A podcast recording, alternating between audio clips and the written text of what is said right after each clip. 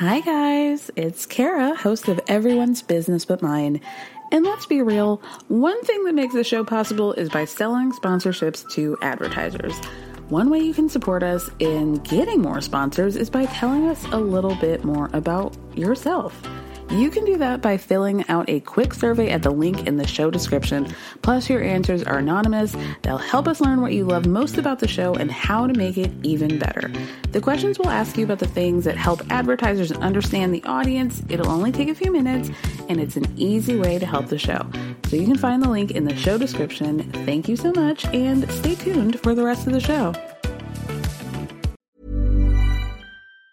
Even on a budget, quality is non-negotiable. That's why Quince is the place to score high-end essentials at fifty to eighty percent less than similar brands. Get your hands on buttery soft cashmere sweaters from just sixty bucks, Italian leather jackets, and so much more. And the best part about Quince, they exclusively partner with factories committed to safe, ethical, and responsible manufacturing. Elevate your style without the elevated price tag with Quince. Go to quince.com slash upgrade for free shipping and three sixty-five day returns. Hi, I'm Daniel, founder of Pretty Litter. Did you know cats tend to hide symptoms of sickness and pain? I learned this the hard way after losing my cat, Gingy. So I created Pretty Litter, a health monitoring litter that helps detect early signs of illness by changing colors, saving you money and potentially your cat's life. Pretty Litter is veterinarian developed, and it's the easiest way to keep tabs on your fur baby's health right at home. Go to pretty litter dot com and use code ACAST for twenty percent off your first order and a free cat toy. Terms and conditions apply. See site for details.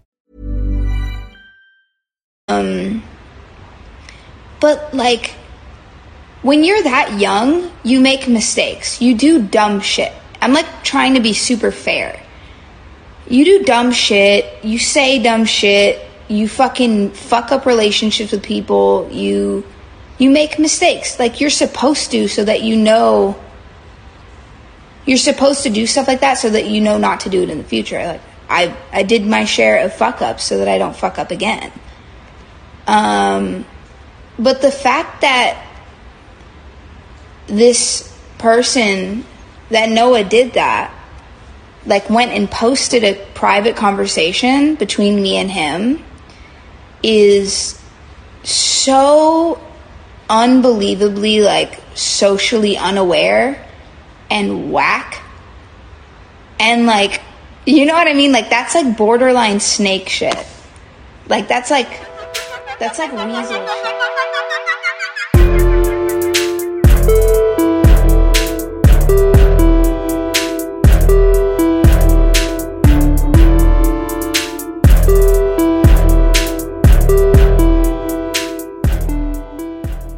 Hello guys, welcome to another episode here at Everyone's Business But Mine with me, Kara Berry. I'm going to tell you guys right off the bat, I think it might be a little bit of a light uh, episode in terms of pop culture news. It's been a bit of a slow week in my opinion. I, I don't know, I always say that and I feel like there's some sort of like behemoth story that's happened that I've just completely forgotten or mentally blocked out. So my bad if there's like something that I really should be talking about, but I'm not, but, um, you know, I think it's also, you know, we're still in the, we're in the dog days of summer, basically. And I feel like we should just keep it light and funky, light, funky, and fresh. Okay. So let's get into it. And there's a decently long, um, Real Housewives Ultimate Girls Trip recap after this, because wow, what an episode. So that being said, let's get into the mess of pop culture this week. Um, our girl of the week is going to none other than Caroline Calloway. Now, I'm pretty sure that about thirty-five to forty-five percent of you are like, who the hell is that? And the rest of you are like varying between, vacillating between like, oh my God, no, and hell yeah. Okay, so for some of you, this might be our Can I Get a Hell Yeah section of the week. Um... Okay, so how do I explain Caroline Calloway if you're not terminally online? It's hard. It's hard to do. Um, she, especially because now she's really like kind of laying low, not really updating her Instagram or anything like that. She's really, you know, giving us the peace that for the all these years we had been begging for, but she's back in the form of a lawsuit, and I just had to talk about it. Okay, so Caroline was a, is a girl who, um, you know, got swept into the Instagram influencer wave, the early waves of that, and tried to uh, position herself as some sort of like Bob Dylan-esque writer, you know, beat beat writer from downtown New York who just was like kind of a mess, sort of a manic pixie dream girl. She always had a flower in her hair, like really desperate to be quirky, but underneath it all was just like a, an impossibly boring person. But there was a, a an intrigue just as to how she, for me, I was just interested in like how she was able to navigate life. And like, it wasn't great. To say the least. It doesn't seem like she's handling it very well, okay? Um, she has, for the years that I've been acquainted with her, um, had a tumultuous relationship with the uh, rental property that she rented her New York apartment from. She no longer lives there. She now lives in Florida. I believe she might be taking care of her grandmother, which is, you know, uh, a terrifying thought, just, just thinking about it. But, um... she, you know, really fancied herself as like a downtown glitterati type chick. Didn't work out. She really just mostly came off as like thirsty, desperate, sad, et cetera. Okay. Um, with that being said, once she left New York, she gave up her apartment to another influencer. It basically uh, fell through pretty much immediately because I think that something to do with an illegal sublease, and also like she had like been not been paying her rent. So, you know, they weren't too crazy about that. So with that being said, um, there was an eviction that happened, and she just responded. Her, her landlord sued her, and then she responded to her landlord's lawsuit the following. Now, here's the thing, like, if you don't know her, I still think this is quite a funny little read that I'm about to read to you because the delusion, the absolute delusion. So it starts off, well, I, I just took this, by the way, shout out to um, at Kaka's middle name on Twitter. She was the one, or they were the one who gave uh, screenshots of this lawsuit. So it starts as the following. Um, there are fancier apartment buildings in New York City than, I'm not going to put the address, um, but Miss Calloway, for over ten years, it was the most perfect home she had ever known. There's no doorman, no bedrooms even. Every unit in two oh five is a studio, but she loved that little building like no home she's ever had before. She has ever had before or since. In fact, Miss Calloway had a very troubled childhood, which is why she spent so much money and time making improvements to the property, because two oh five was not only her favorite home, but also her first, and that's in italics. Um, Miss Calloway's efforts started with the garden. It was the only real communal space at two oh five, but when Miss Calloway first moved into the building in September of two thousand eleven, that space that is now beautiful, a beautiful backyard was the barren, garbage-strewn, packed dirt lot. For the uninitiated, it's also worth mentioning that Caroline, like I said, really fancied herself as a writer, um, despite the fact that most of the writing that she was known for was written by somebody else, a fact that came out and she was perpetually unhappy about. So, um, yeah, to read this is a real feat, because this might be, um, you know, the first of very little actual prose that we've heard from her, um, despite her, like, truly thinking that she's the voice of uh, of an age, okay? Um, so what goes on? Okay. For the first few years that Miss Calloway lived there, this miniature, muddy landfill stayed that way. But beginning in or about October twenty seventeen, after yet another spring and summer had come and gone with so much wasted potential right outside her window, she realized that if she did not fix this problem, no one would. It took half a year just to clear out all the rot, autumn upon autumn of decaying leaves, shredded papers and plastic bags, more broken glass than really made sense for an uninhabited slice, uninhabited slice of land. One billion, with a B, cigarette butts. Dozens upon dozens of hours of work. Miss Calloway bought gloves, hose, rakes, more hose, More rakes. She recruited friends. The glass kept ripping their gloves, but finally they found a brand that worked. Once they cleared the debris, they realized the earth underneath was packed down hard as bedrock, and when it was tilled, the dirt filled the air with a wretched smell. Miss Calloway bought a black and bought a black sand beach's worth of topsoil and bioweapons worth of fertilizer. Every spring after that initial deep cleaning from twenty eighteen to twenty twenty-two, Miss Calloway would have to re-clean all the leaves that fell during the fall, but she did not mind the labor.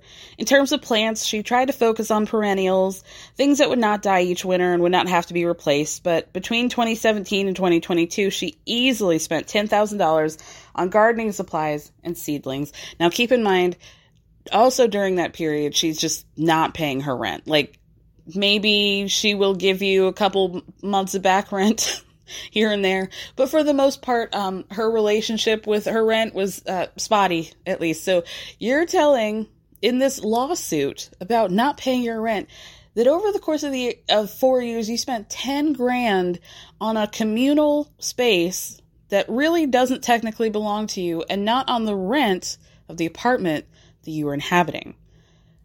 This isn't a lawsuit, girl. Okay, let's move on. It goes on to say, certain plants like daffodil bulbs or fern tubers only had to be purchased once, but tulips, grass, wildflowers, and herbs had to be per- replaced anew each year. Then there were the expensive plants like the two lilac bushes Miss Calloway bought, the night-blooming jasmine, and the mini Japanese maple. However, the major expenses for the garden were not the plants or the uncompensated labor, but rather infrastructure. So then she claims in twenty eighteen she added, added a bunch of uh, winding paths through the garden, um, lining them with brick, dotting them with tea candles, all of which, by the way, were expenses that she paid out of pocket. You can you imagine your, your landlord not giving you a, a tea candle budget? She lived in a building, how dare she, where the landlord did not allot a tea candle budget for the communal space. I mean, the horror. To encourage a return of wildlife back into the backyard, in two thousand eighteen, she sourced and kept an antique bird bath, in addition to installing two bird houses and a bird feeder, for which she also bought bird seed. In twenty eighteen, Miss Calloway purchased a grill with a rain cover for everyone to see, two tables to eat at, eight patio chairs, and a freestanding hammock. Not only did she leave these chattels behind when she moved out, so that the landlord and its residents can, could, could continue them for years to come. She moved out, sorry, but she was pleased to see that the listing for her own apartment included fo- photos of the hammock, grill, and patio furniture, among other items and improvements that she had purchased to market the building to prospective tenants.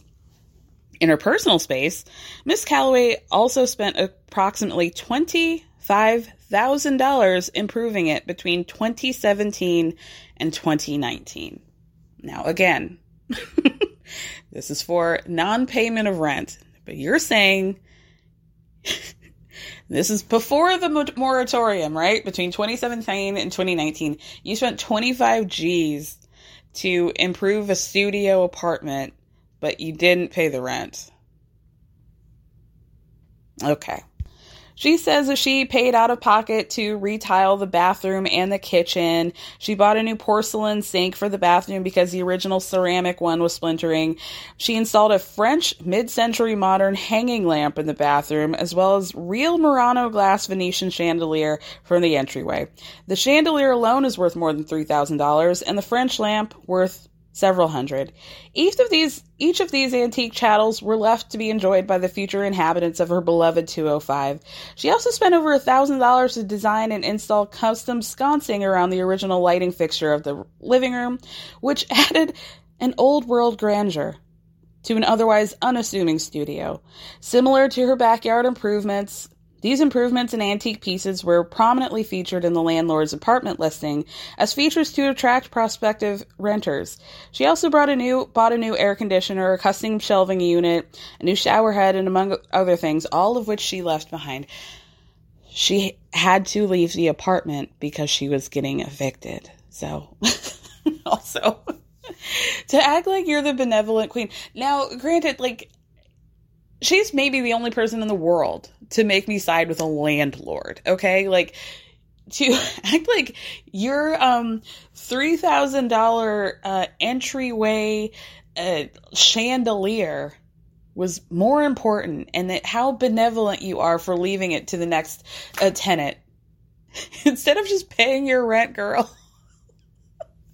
Like, and what did she expect? Like, she keeps throwing shade, like, oh, you know, I was looking at the listing, the current listings, and they were showing pictures featuring this stuff. And it's like, yeah, because you left it. Like, do you think that they were going to take out the chandelier and then what, put in a, just a standard one and then, or like not take, what is she, what was the expectation here? Like, did she think that they were going to take all her stuff out and replace it with cheaper stuff? Like, what was she thinking? They had to take pictures. And if you left all your shit there and it's usable, then yeah, they're going to use it. And if this little wackadoo says chattel one more time, just say that you left stuff, okay? Items. Just say items, okay? Like, this isn't eighteen thirty-two. Anyway. Then she goes on to say that the landlord was well aware of Miss Calloway's costs and efforts to expended, but never reimbursed Miss Calloway despite his promises to do so.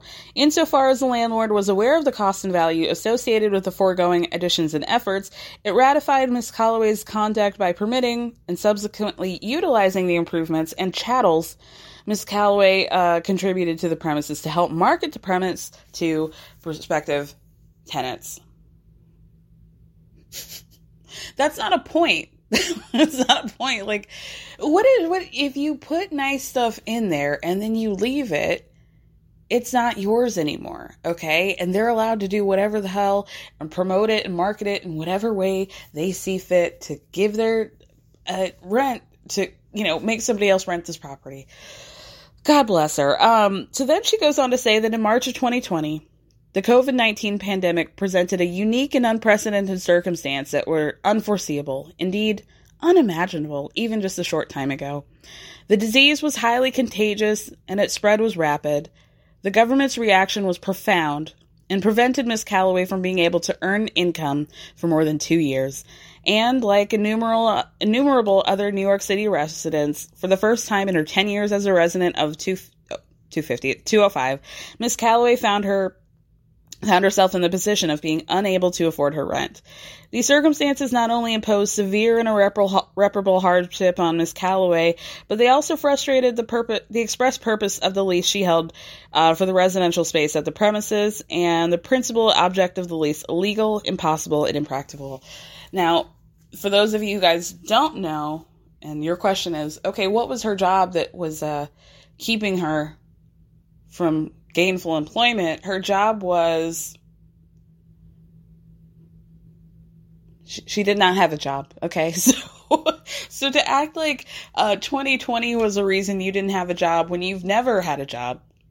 Not, not once, not never.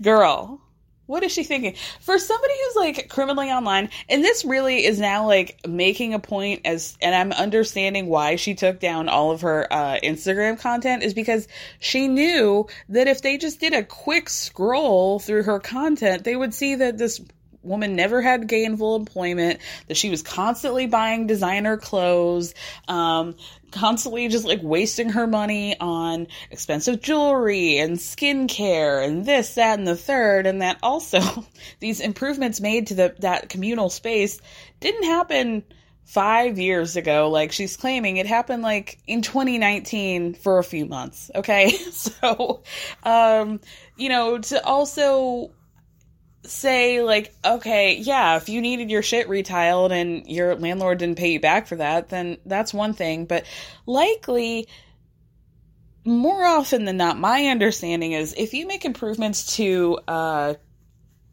a rental space and they don't like, you you can't expect to buy antique goods, chattels, if you will, and expect your landlord to expen- to, you know, uh, uh, expense you that or like reimburse you for that. Like you can't be like, oh, I had to fix the light in the entryway, so I bought a three thousand dollars chandelier.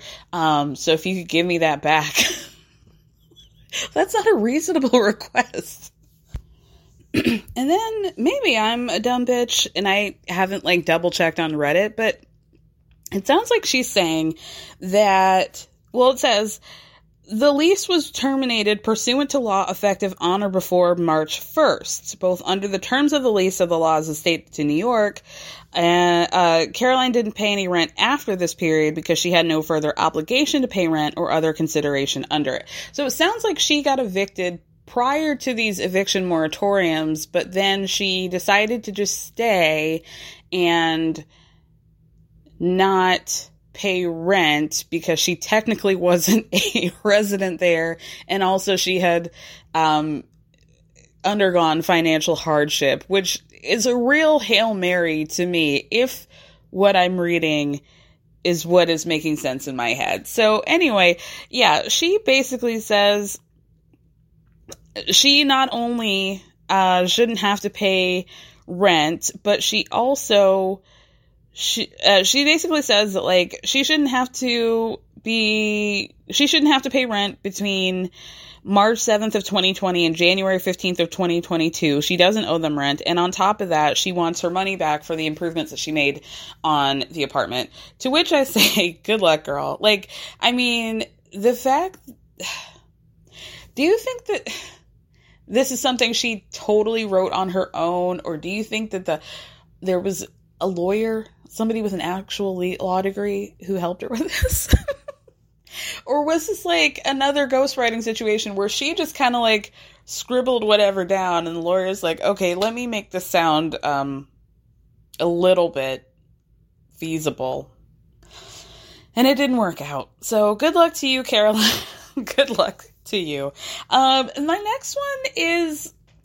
I'm just a little bit confused about this whole situation, sort of. Okay, so I have decided bravely, bravely, to continue my watch of Stranger Things. I, you know, there was such a break between seasons three and four that I just was like, ugh, I don't know, I'm like out of, out of this, I've lost it. Okay, I've lost my mojo for this show. But then I, you know, I decided, like, let me just watch. Okay, so now as of Now I finished episode seven, so I've got like two episodes left. But so this whole situation came up and I'm just like, I'm so confused. So according to T M Z, I actually saw this TikTok live as it was happening with Doja Cat. And I was like, what is she talking about? So apparently Doja Cat saw, um, what is his name?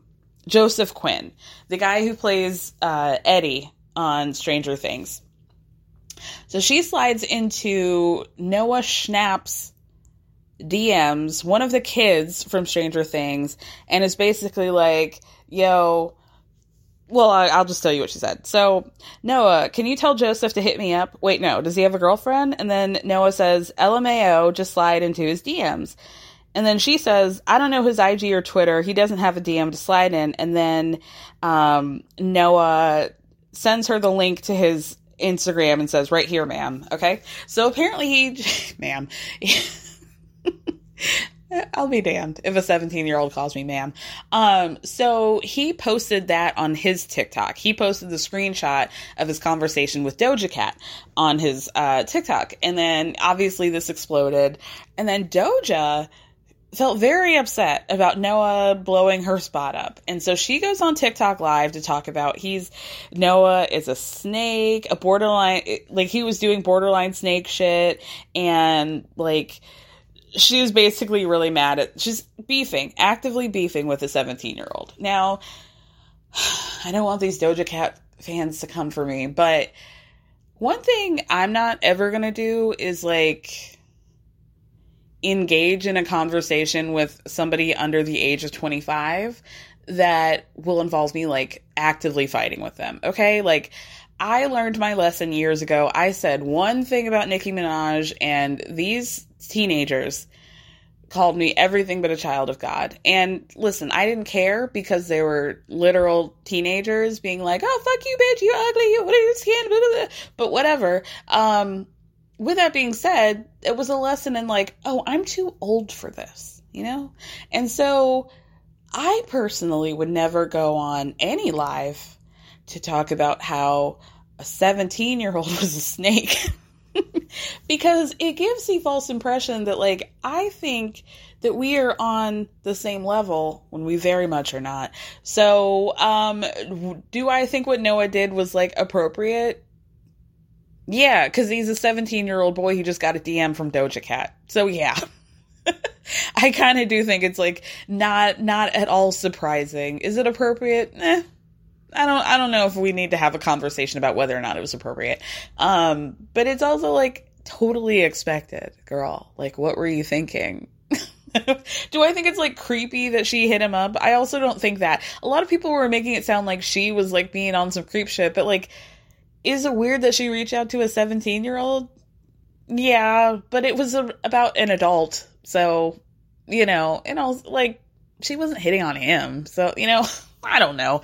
All of this is weird. All of this is very strange. And I hope Doja learned her lesson, because that's a little embarrassing for me. It's a little embarrassing. Um, with that being said, okay, I want to end... My last story is about Married at First Sight. As you guys know, the San Diego season began last week. I just letting y'all know, I have not even watched it.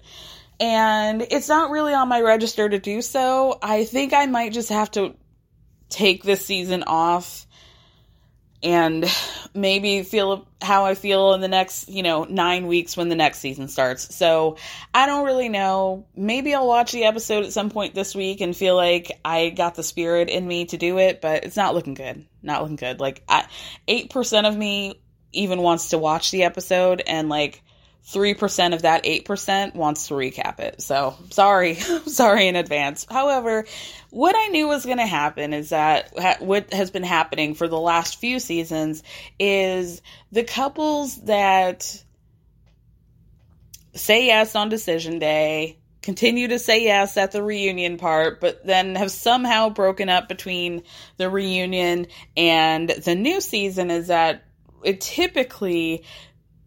It seems like production makes them hold off on the divorce announcement right as the new season comes in, so it's a little bit more quiet. And I think so the audience isn't like, okay, why am I about to watch another season when these couples just broke up? Like, not one couple from Dallas made it by the time we made it to the next season. Was it Dallas or Austin? Whatever. The one with Gil and Mirla. Um, so with that being said, to the surprise of, I'm sure, nobody, Steve and Noi have announced that they have broken up. Well, sort of, sort of. Let's, let's get into it. So Steve began this by writing a five slide post about the breakup with the caption, simply the pink broken heart. So the announcement says, I was not expecting to this announcement to happen today, but I'm prepared to handle it. When I said yes on decision day, I knew that our relationship was far from perfect, but I held the belief that with enough time, effort, and understanding, we could overcome the challenges we faced and build a healthy, functioning relationship. Over time, I've lost hope that this could happen, and I believe and believe that we're incompatible in ways that attempts at compromise can't seem to fix or overcome. I am under the belief that our relationship is unsustainable in its current form, and after many attempts, I don't believe that we can get it to the point where it's functioning at a level that's healthy enough while both of our needs are being met. We have been apart for a little while now, to the point of moving on, with hope pretty much fading for any chance that we could recover. Although I had made a decision, I was still holding out for the potential for true change, but there were signs that it just wouldn't happen. This surprise announcement is a signal that it's definitely time to let go. So what I'm hearing here is that y'all have been broken up for quite some time. Maybe, maybe not. You held out little, little, held a little candle, lit a candle for Noi to come back and put it in your window. Okay. But to be like, this surprise announcement is a signal that it's definitely time to let go. It sounds like you were just like, oh, I'm just going to say that we're broken up today out of nowhere. Okay. And then he goes on to say, my rational mind is fully aware that I don't owe anyone outside of my friends and family anything, but I can't help but feel like we're letting people down. You're not. Nobody cared. Having so many people invested in your relationship is a pressure that's hard to describe, and it exists regardless of how I try to compartmentalize and rationalize it. Noi, I'll always love you. I so wish we were a better fit. I wish we could meet each other's needs without feeling like we have to compromise ourselves to a point beyond that we can what we consider acceptable. I wish that our willingness to be flexible with each other matched the chemistry we were lucky to have.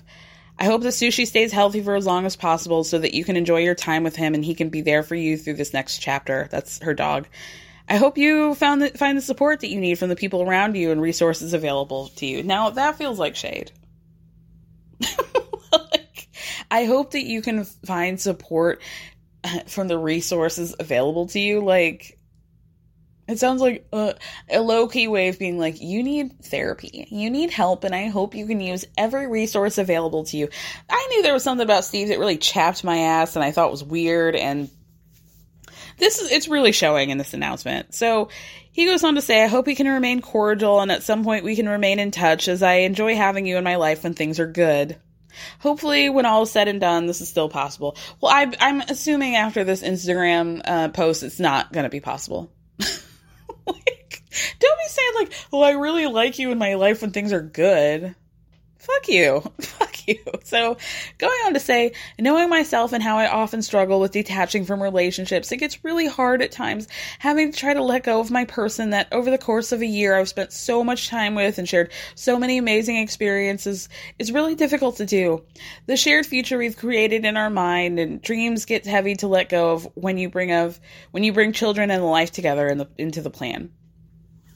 Now, for those of you guys who don't know their story, um, Noi met Steve. He ain't had no job. Okay. He had no job. He was like not really trying to get one. He was basically just floating off vibes and whatever savings he had. And he continued to be extremely vague about his finances. Now, there's a fair point to be made about like, hey, if you've really got it like that, then like you don't really need to make all these explanations, but also there's a point of like when somebody asks you, hey, do you plan on getting a job? And they're like, mm, I don't know if that's really like for me.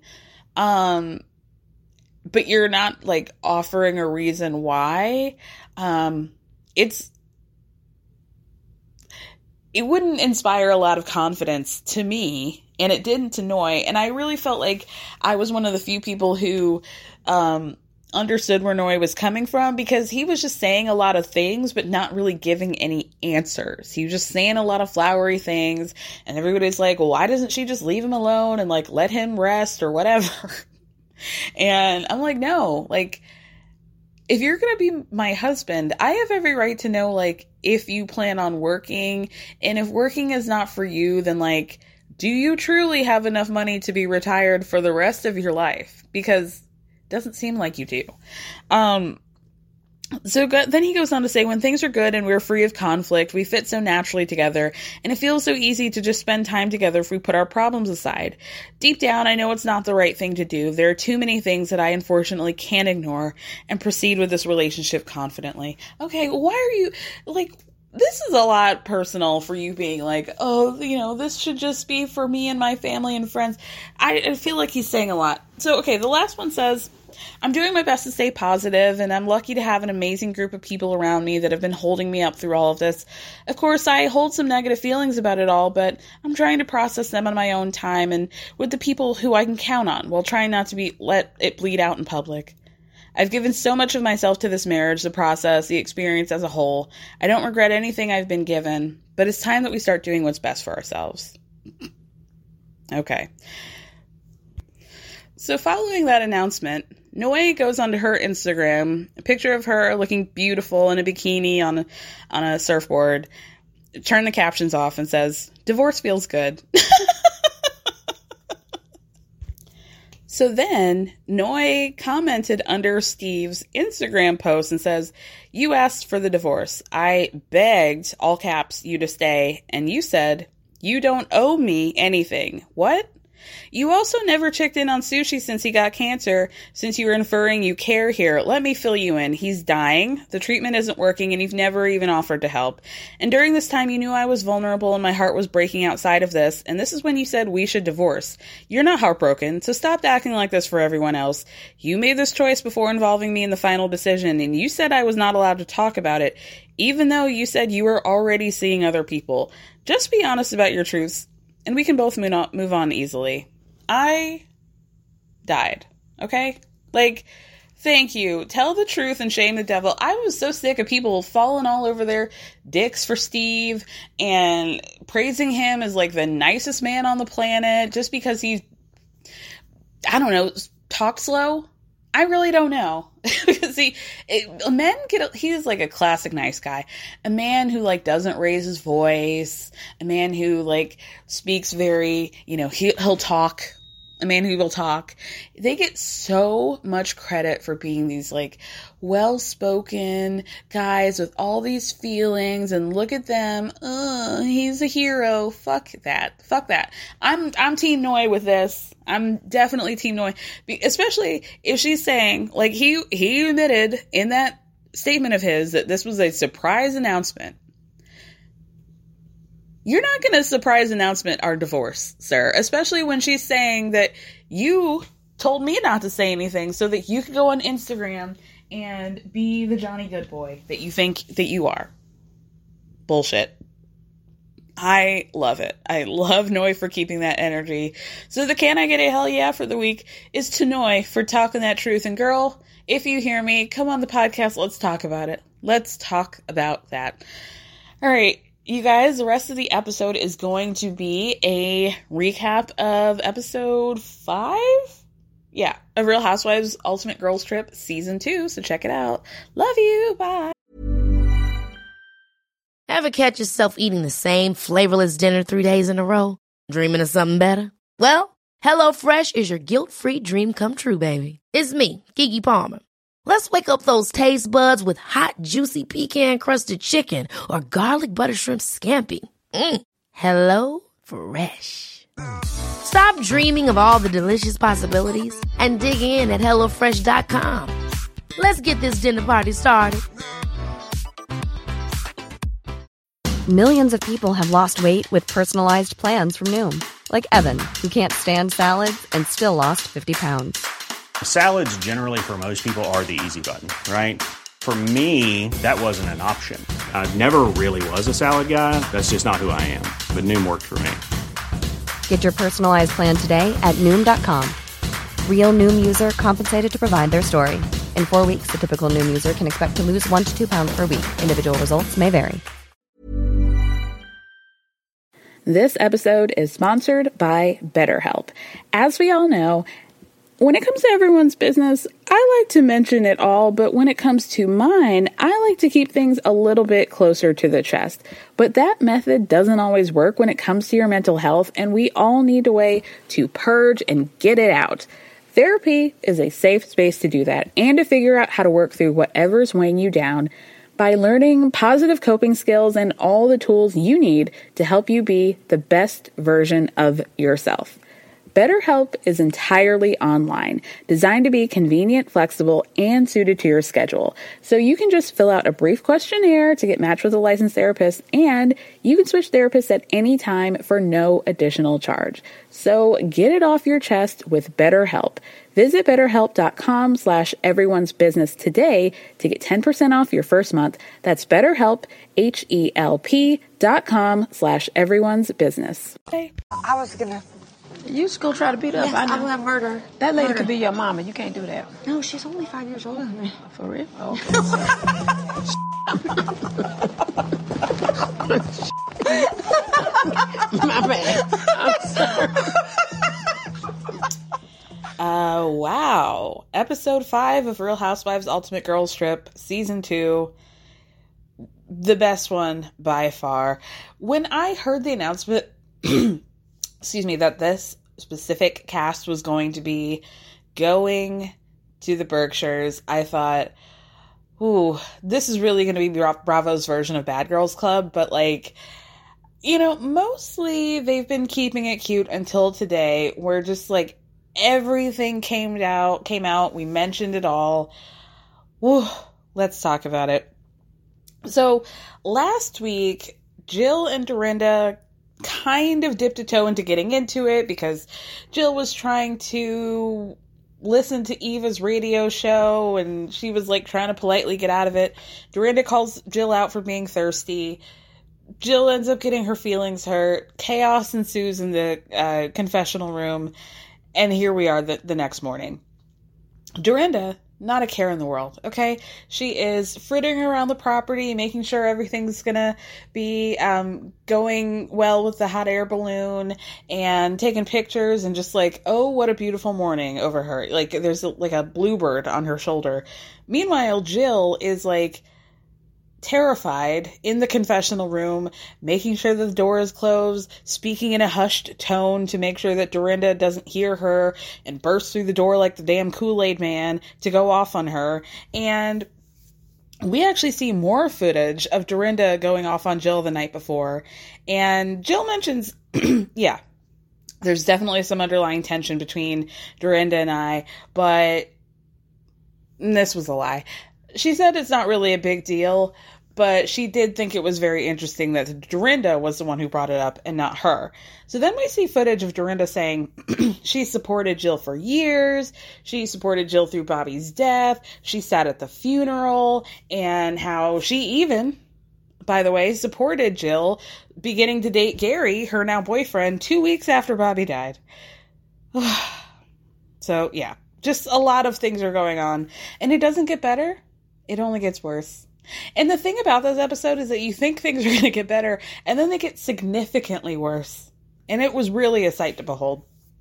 So, like I said, Dorinda's taking pictures. She's in her pajamas, and Jill's like, okay, I have to talk to Dorinda. But she's trying to be covert about it by asking, who was there? Like Eva and somebody else, I'm not sure, maybe Taylor, to basically take one for the team and bring up the Dorinda stuff so that Jill doesn't have to have this like one-on-one conversation with her. And during Dorinda finally comes around. She comes out. Jill is like, okay, we really do need to have a conversation, but let's do it after the hot air balloon. But Dorinda's like, no, let's just talk about it right now.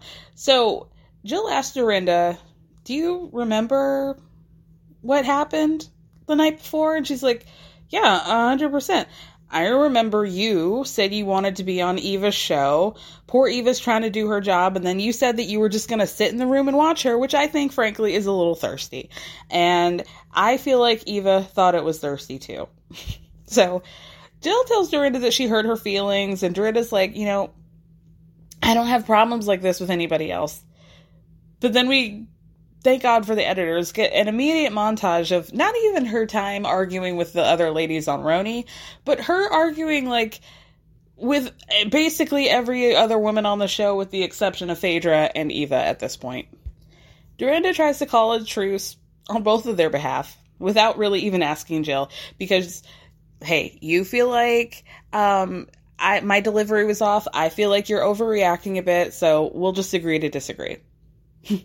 We'll see about that. So the hot air balloon is beautiful, but it's small. They can't all go on at the same time. They can only go up three at a time. So I just love the reaction of the first group. It was mixed, to say the least. Like, Dorinda's having this emotional girl boss moment of, like, looking out on the property and being so proud of herself for being able to keep it after Richard's death. And Tamra's, like... kind of having a good time because she doesn't like heights, but they're just tethered because the hot air balloon only goes up five hundred feet and then just comes back down. So she's having a good time. And Phaedra is like, I can't even believe I changed my wig for this. I thought we were going to be going to like another state and coming back, but we're just tethered to Bluestone Manor. So why'd I change my wig? Oh, also, Phaedra's trying to tell us that she was in a movie, and that was when her affair with units, like she calls them, not wigs, units, um, began. Uh, what movie was this? Let me, let me look. Okay, well, I'm not sure what movie she's referring to, but it does seem like on I M D B she has a um, an acting credit for being on two episodes of a T V series called Covenant, playing the role of one Bernice Whitfield. Um, Covenant is a Bible-themed uh, drama, it appears. Won't be watching. But whatever, I'm happy for you in your unit journey. It's working out very well for you, I must say. Um...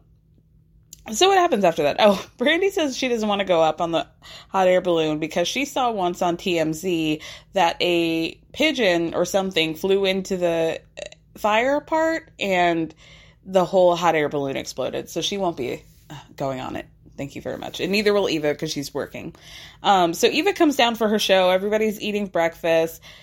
Jill immediately was like, do you feel like I was being thirsty? Do you think I was being thirsty? Do you think I was asking to be on the show because I wanted to be thirsty? Like, and Eva's like, uh, I think maybe you and Dorinda should have this conversation. Like, clearly the answer is yes, but she's just not really trying to go there. And she's like, I don't really know why you're crying about this situation.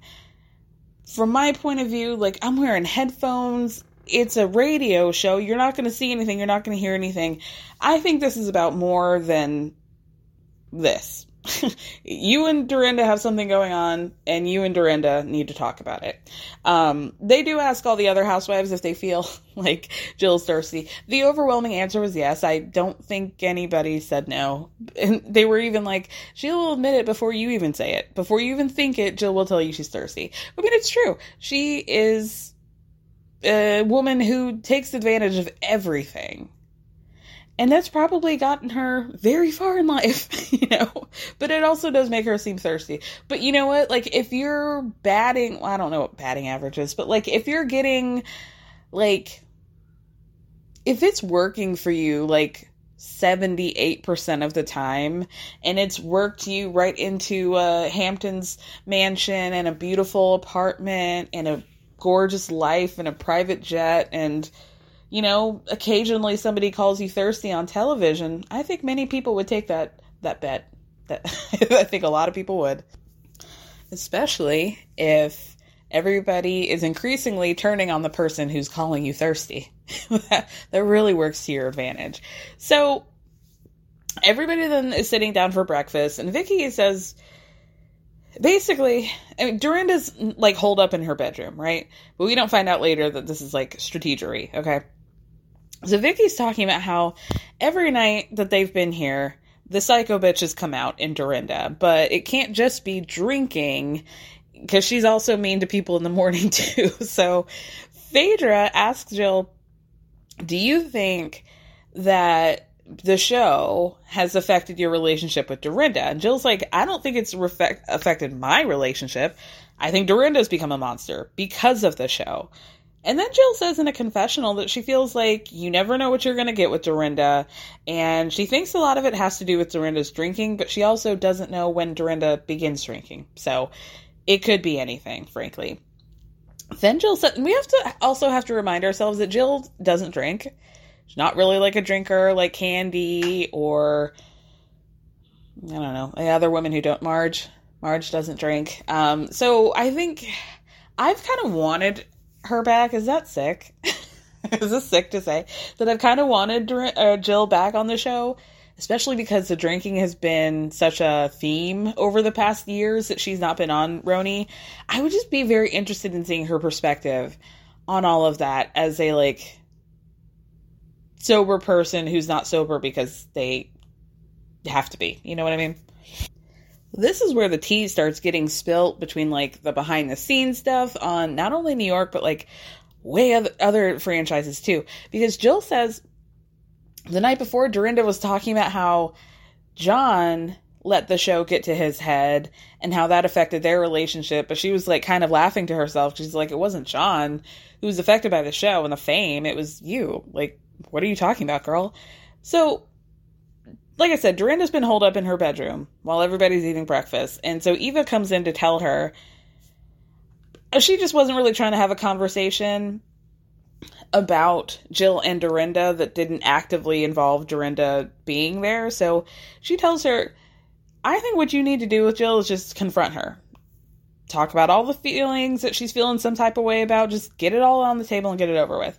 And then Dorinda starts to get emotional because she says she's probably at this point being too intense. Like, this is her house. She's planned all this shit. She wants everybody, to, everything to be perfect. And she's just like getting too involved. And she probably needs to like not give a shit so much. And then Dorinda tells Eva that for five seasons, or the five seasons that she was on the show, Jill tried to get on every season. And she didn't even realize that Jill was upset with her until one season. Was this her last season? I think, no. Dorinda's season was, it was Leah's first season. Yes. So Dorinda's last season, um, she heard something about a producer. This comes up later that, like, I guess Jill was upset about something. She found out through a producer. Dorinda found out, and she, that's how she found out that Jill was mad at her. And she thinks that all of this has to do with the fact that Jill is jealous that she's on the show and Jill hasn't been able to get her apple back. So then after that, the ladies go out for lunch, and Tamra really cracked me up because she said, I'm just so glad for us to get out of Menopause Manor. And at this point, I think this house might be haunted. So it seems like everything's going to be light and bright and fun until Dorinda announces that today they're going to be day drinking. And it's like, oh, well, we all know how this is going to end, isn't it?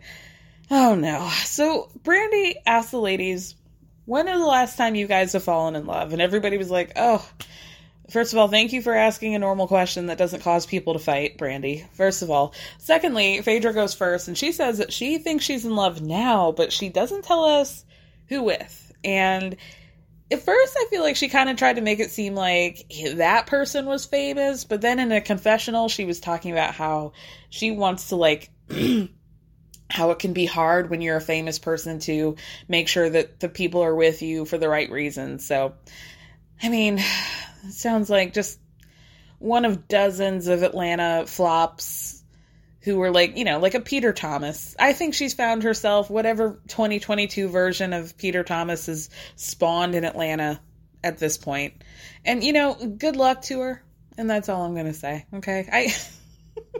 I just know how Atlanta works, and I don't know why I have to be so vicious about it, but, like, that's just the truth. Atlanta is just full of operators. So even though, like, maybe to the, um, you know, non-initiated, the uninitiated, you would think Phaedra's talking about being a famous person when she hasn't been on a show in years, but, like, in Atlanta, that doesn't matter. They love that shit, and they will use it to their advantage.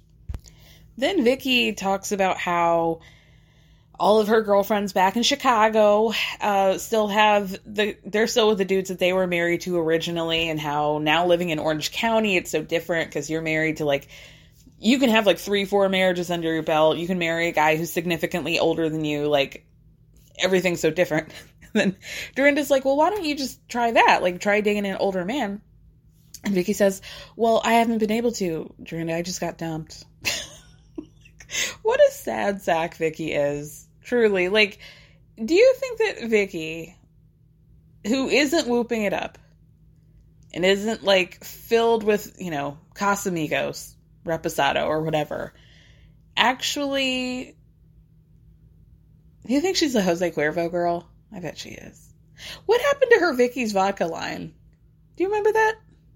Anyway, um, do you think, like, sober, like, we're just going to lunch on a Saturday, or, like, we're having a barbecue? Do you think she's fun? Like, in, for a Republican, do you think she's fun? I wonder. And also, let me raise a question here. Do you guys get the sense that Vicky and Tamra have just, like, they're not really friends so much as, I don't even know if frenemies is the right word. It's like, they've called a truce with each other, and they've decided, like, we're going to have each other's back. Like, like they're on Survivor or something, and they're like, you know what? I might not like you, but I respect the game that you play, and we're stronger together. Do you think, I feel like that's what's going on. Like, I don't think they really, really like each other. I think they just get it.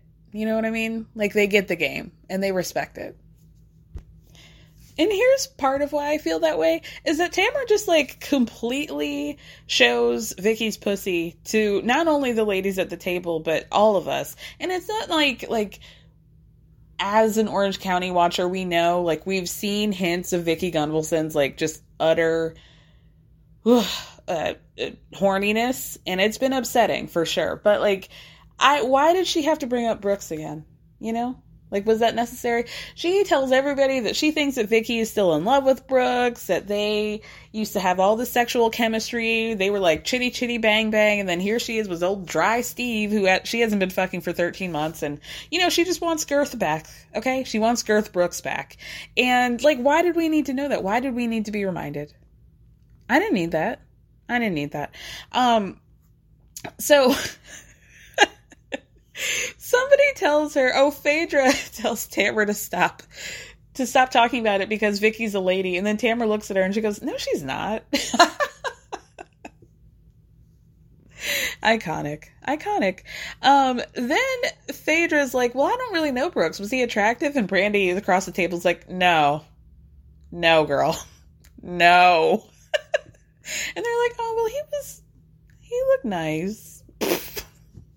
It, pre-teeth, pre-veneers or post, let's talk about it. Let's not. I don't want to talk about Earth Ooh, or Brooks. Um, so then the ladies go back, like, uh, Dorinda's insistent that they go back and sit by the pool because we find out that she's heated the pool and she's paying for it. So she wants them to get into it. So Marco shows up with this gigantic floral arrangement for Jill, and she gets it from her boyfriend, Gary. And then Jill shows the flowers to Brandi. So Gary in the floral arrangement had like had them insert like an apple for whatever reason. Well, we know why, but like um Brandi says Brandi says that Gary knows where his B Js are buttered, and he knew that by adding that apple that that she would really really get into it. And you know what? Brandi's right.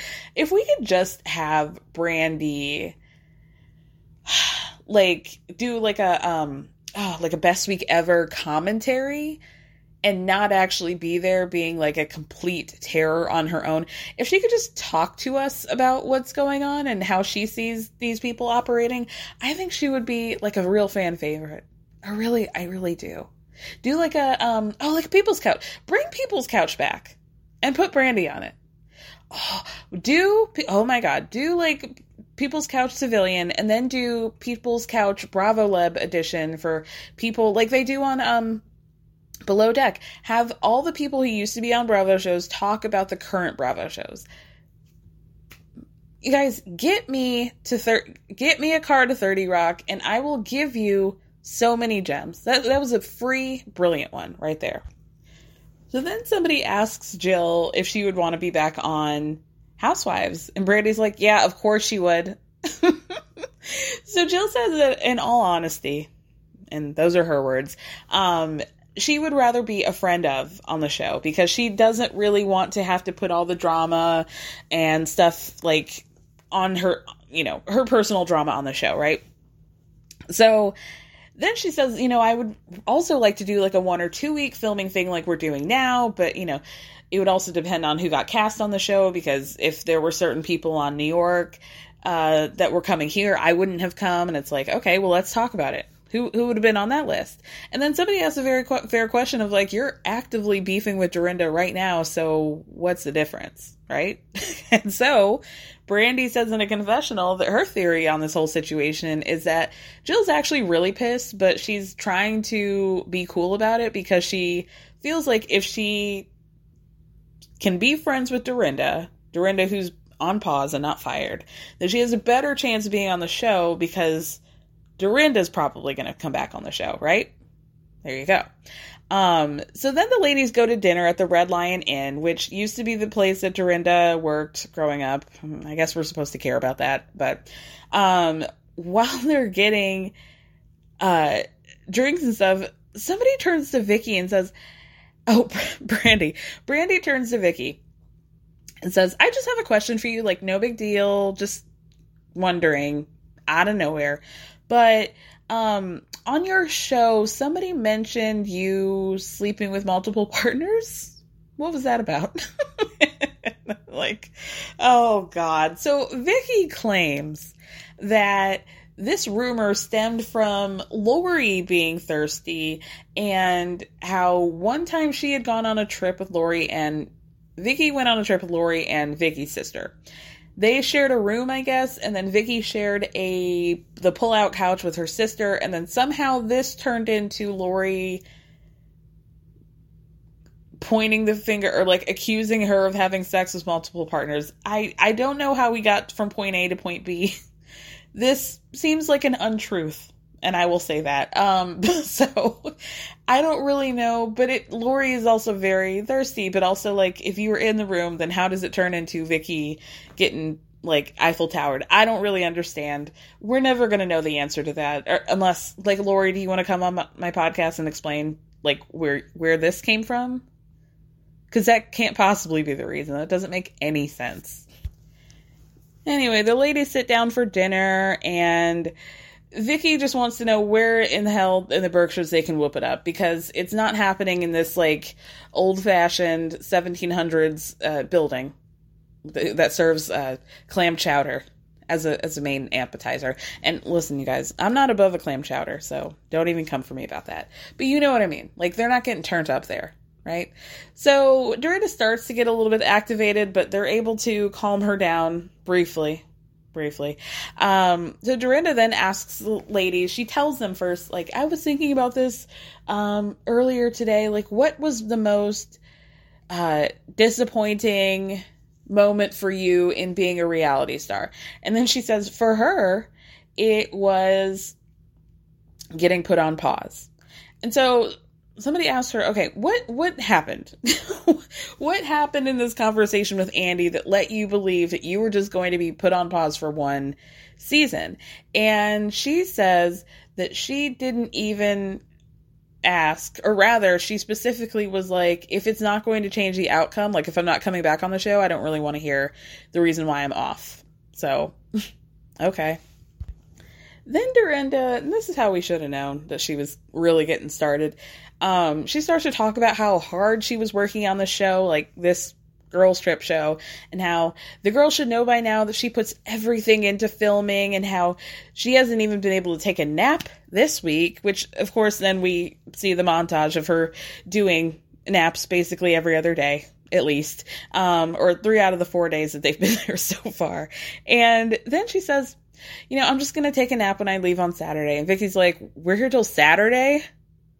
I thought we were leaving on Thursday. Oh, God. And so now everybody's like, okay, Vicky, that's really rude to say. And Dorinda's like, okay, if you weren't really prepared to be here this long, then why did you sign up for the show? And Vicky tries to turn it around and say, like, no, I just, I haven't been on a trip this long with just women. Like, what do you, this is like only the shit that you can say on Orange County, because like, what does that mean? Like, just women, like you're a woman, Vicky, you're also a woman. So what do you mean? I mean, this has to be a lot more enjoyable than you, I don't know, spending the last thirteen months of your life, um, sharing a bed with the guy who hates you and won't fuck you and takes your money. I don't know. That seems like quite the retreat for me, but what do I know? What do I know?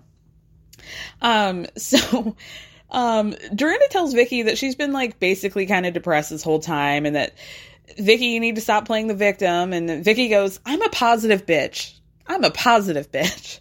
So then Dorinda tries to get talk about like how every day it's been something different with Vicky, and how, oh, you went to urgent care and you got a steroid shot and you acting like you got a gunshot wound. And, was and then Eva's like, you know, honestly, Vicky, you, you've been fine since the steroid shot. And Brandy's like, can we get another one, please? Like, it does seem like everybody is on Dorinda's side about Vicky being a, like a downer. Um, and I, I feel it. I feel it too.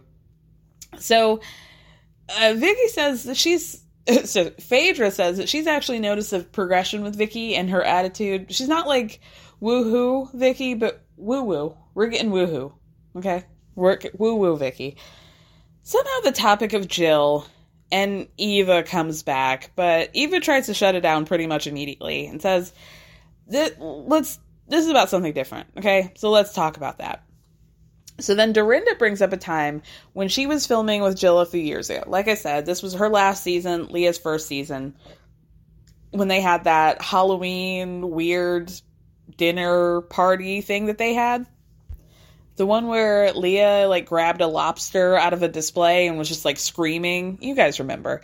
Um, so Jill was at that party, and Dorinda starts by saying, well, you know, when you're filming, you know, it's, like, really busy. You should remember that from eight years ago, Jill. Everybody's like, okay. Um, and so Jill tells uh, Dorinda, like, don't, don't try to throw anything in my face, right? So what sounds like happened that night is that they were supposed to film a group holiday party or Halloween party scene. And then maybe Dorinda was supposed to film a scene with just Jill.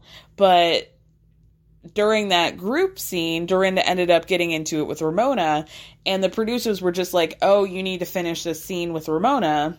And then it, it never happened with Jill. And then it sounds like maybe Jill told producers that she was pissed off, that she basically got shirked out of that deal, right? I think that's what happened. So then Dorinda was like, here's the thing. Like, straight up accuses Jill of being jealous of the fact that she got on the show and Jill was no longer a part of the show. So Dorinda says she was put on pause, and Jill says, were you really? I, I don't think so. Dorinda calls Jill thirsty and is like, I need you to stop saying that word, because if you want to talk about thirsty, Dorinda, why don't you have another drink?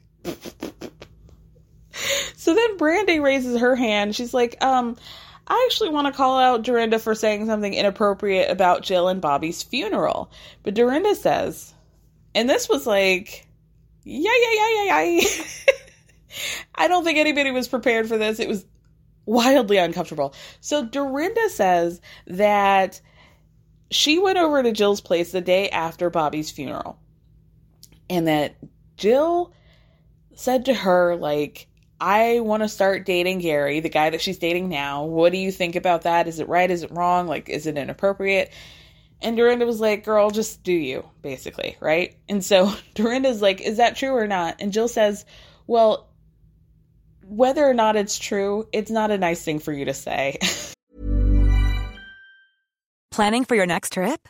Elevate your travel style with Quince. Quince has all the jet-setting essentials you'll want for your next getaway, like European linen, premium luggage options, buttery soft Italian leather bags, and so much more.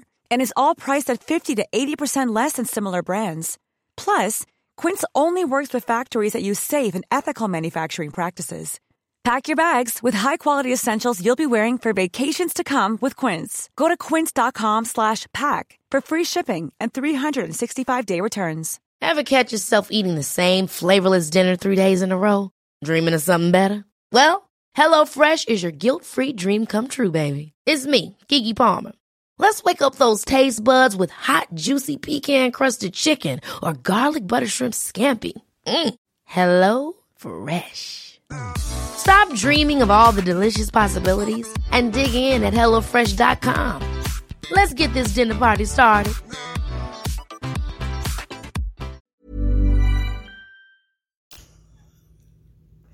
Oh. Ooh. Listen, I mean, we have to, like, put some context into the situation. Bobby was sick for a long time, okay? And I think even, like, he was sick off and on, and, like, the last time, the last period of time, I think he had been sick for, like, quite a while. So I don't think it's unfair for the partner surviving who to want to date quickly, if that's what you want to do. If you've somehow made peace with the loss of your partner and you're able to bounce back more, maybe more quickly than you would in a divorce or something, especially when you're older, you know, I don't really think that that's, like, so wild. I do think it's wild to have this conversation the day after the funeral and, like, officially be coming out as, like, together two weeks after. I mean, that is a bit quick, but, like, I get it and I don't. But clearly what happened is that Jill was like, not expecting for Dorinda to say anything like that on television. And so rather than getting pissed off, she made a very smart decision to just be like, you know what, Dorinda, I don't want to fight you. Because she knew, like, there might be more skeletons in this closet. And clearly, Dorinda and however many dirty martinis she is in, like, I'm not, it's not worth the risk of whatever might fly out of her mouth. And then it gets even more uncomfortable. Because Jill then, no, excuse me, um, Dorinda then says, Jill, I didn't even talk to you the day of the funeral. So she was there. She's like, but I didn't even talk to you the day of the funeral because you had everybody, like Pert Bravo, come down to film. Jill says she didn't know the cameras were there. And at that point, Tamra's like, girl, no. Like, she's calling bullshit on the situation. She's like, there's not a chance in hell that they Bravo would have pulled up at your funeral and recorded you, and you had no idea, right? Like, there's just no way. Which is true. Like, so then Jill says, Bethenny, she, oh, she accuses Bethenny of being the one to bring all the cameras, and that she didn't even know that Bethenny was mic'd up when they did their whole scene outside the funeral home. And then Jill's like, why don't you call Andy? Why don't you call Bravo? You know, why don't you call somebody from production? Why don't you call Bethenny? Like, see, you know, prove my point. So then we get a flashback from the season ten reunion in which Ramona actually confronts Bethenny for doing that scene with Jill because she thought it was tacky. And Andy defends Bethenny by saying, no, Jill emailed production and invited us to come to that funeral. Like, There you, there we have, like, receipts on receipts on receipts. And then if it could not get even more uncomfortable. Okay. Oh, and actually, by the way, in that flashback scene of the reunion, there they did make sure to say that Dorinda was like, I was at the funeral and I was not comfortable with filming. So, interesting. And then it gets worse, you guys. Somehow. Somehow it gets worse. Because then production asks Jill, in her own confessional, like, hey, um, we actually have an email from your assistant inviting us to come to the funeral. She, she was answering the questions too quickly because she was like, no, he didn't. And that, that wasn't my assistant. And I was like, well, how would you even, like, if you knew nothing about this, then how do you know who they're talking about? And enough to say that that wasn't your assistant.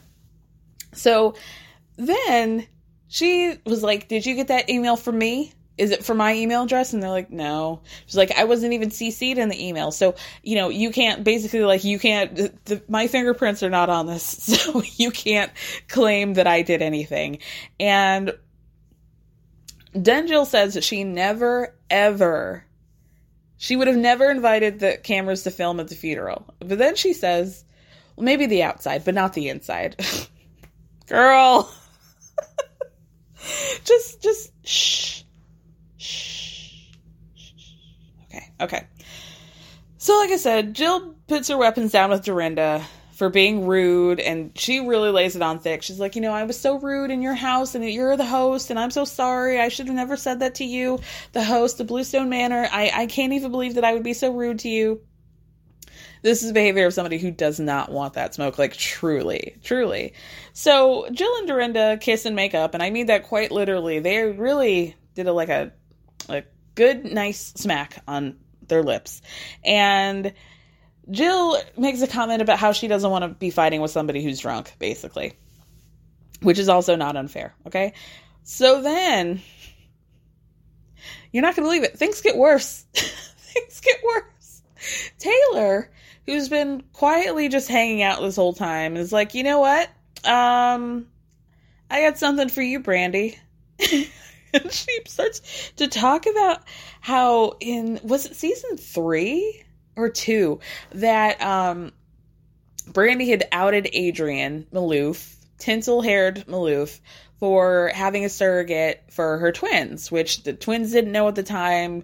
And this was like...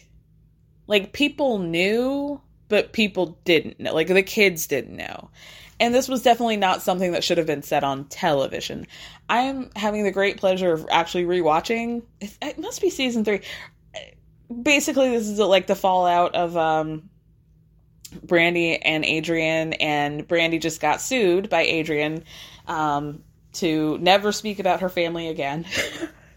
So this is like a real like like parallel watching for me, and I'm really enjoying it. But like, oh my god, like the fact that Brandi felt the need to um, say that, and also that this is the first in what turns out to be the second time in my memory that Brandi specifically, like something that she said on television was cut out. Like, I don't even think that they did that with the reunion with Candy and Phaedra.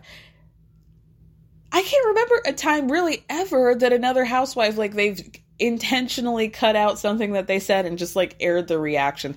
But anyway, we'll get more to that later. So Taylor basically like is demanding an answer from Brandi as to why she chose to help tell the whole world and television about Adrienne's surrogate.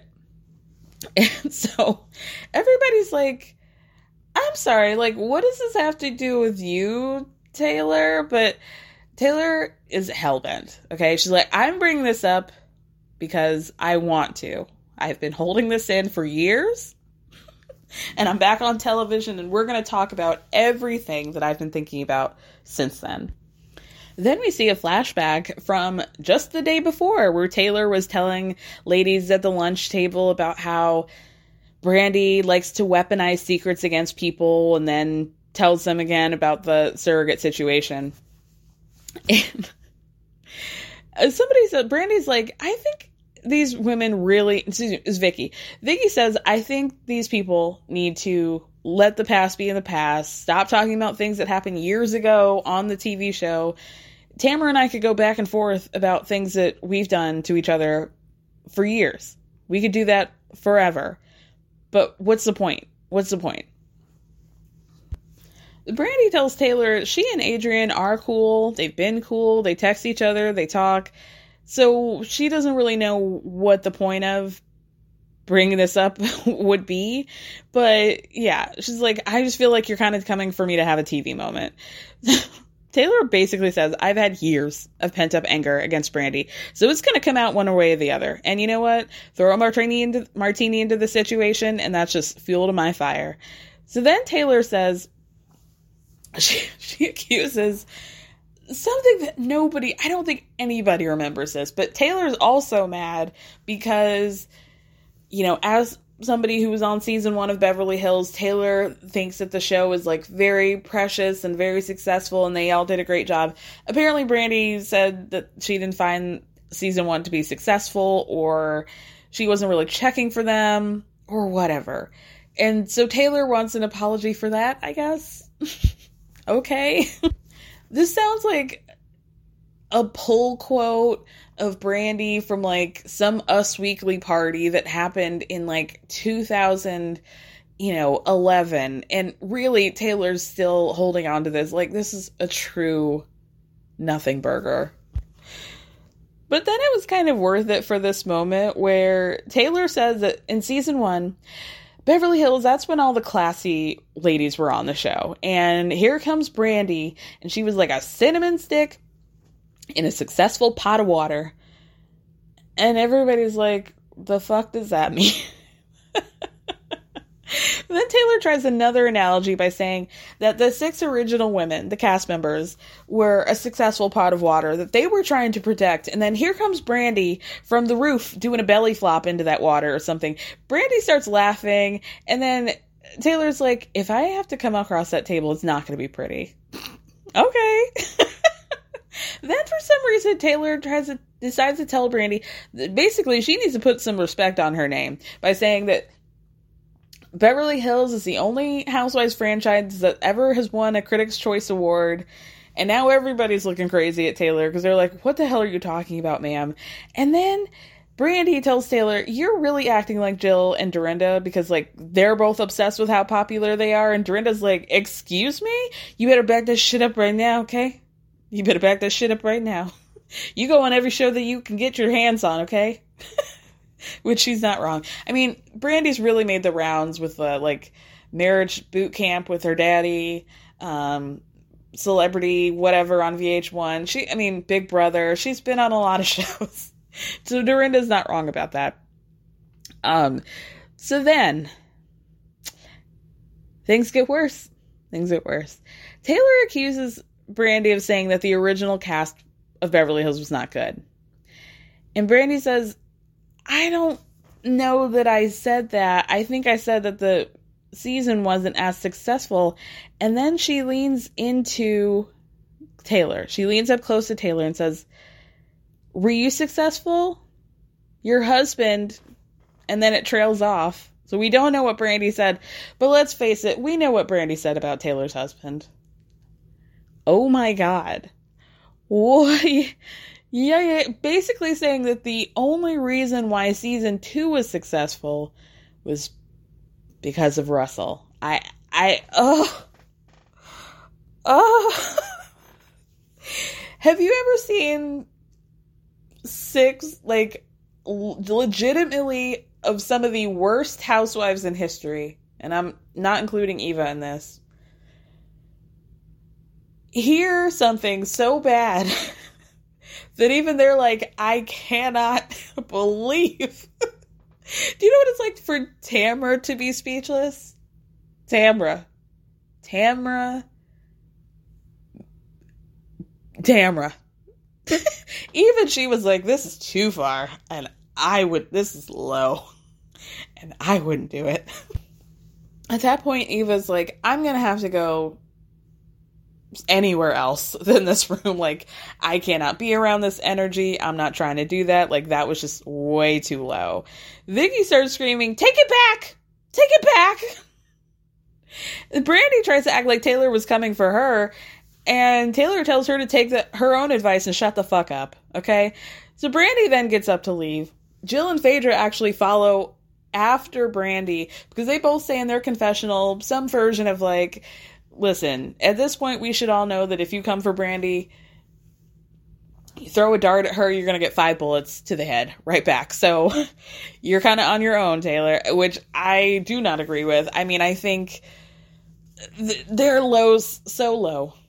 And th- that is so low. I, I mean, whatever she said. Bringing up... I cannot, like, I, like, in my mind now, I cannot believe that you would think that that would be an okay thing to say, like, woo! Jill says something about how, like, we shouldn't be bringing up old shit, which I thought was a little rich of her to say, but anyway, so, then Jill and Phaedra are like, okay, Brandi, would you, do you feel like maybe taking back what you said? And then she's like, no. I don't. Like, I feel bad about it, but I'm not going to take it back. And I wouldn't. So, oh my God. They basically are like, well, two wrongs don't make a right. I don't know, girl. So, Phaedra says, you don't really want to be fighting with Dorinda, Brandi. She's, like, old enough to be your mama. And Brandi's like, she's only five years older than me. And even the bartender had to laugh at that. So, I actually don't think that's true. I think they might be... a little bit more of a difference, but certainly not, definitely not enough for Dorinda to be mother age, mama, mama age. So, um, basically they try to get back to the table and Dorinda g- gets involved and she's like, I cannot believe that you would bring up Russell as a woman who has lost her husband. Like, that's just the lowest of the low. What if your son died? And everybody's like, ugh. What are we, are we really doing this again? Like, why do, why do we, why do we keep going lower? Why do we do it? Brandi then gets really pissed off and she's like, I can't even be in the same room as Dorinda. Like, I really will engage in fisticuffs with her. Like, I will, she's bucking and I'm ready to knuck. Okay. So we'll see. Basically, she comes back to the table and they're like, let's go back to the house and have a good time. After all of this carnage, they just did like fucking an atom bomb just went off at the Red Lion Inn. And now they're like, let's just get some pajamas on and, and have a good time. Okay. Slumber party girls. Oh my God. Okay. I cannot wait for next episode. Thank you guys so much for listening. Thank me for speaking.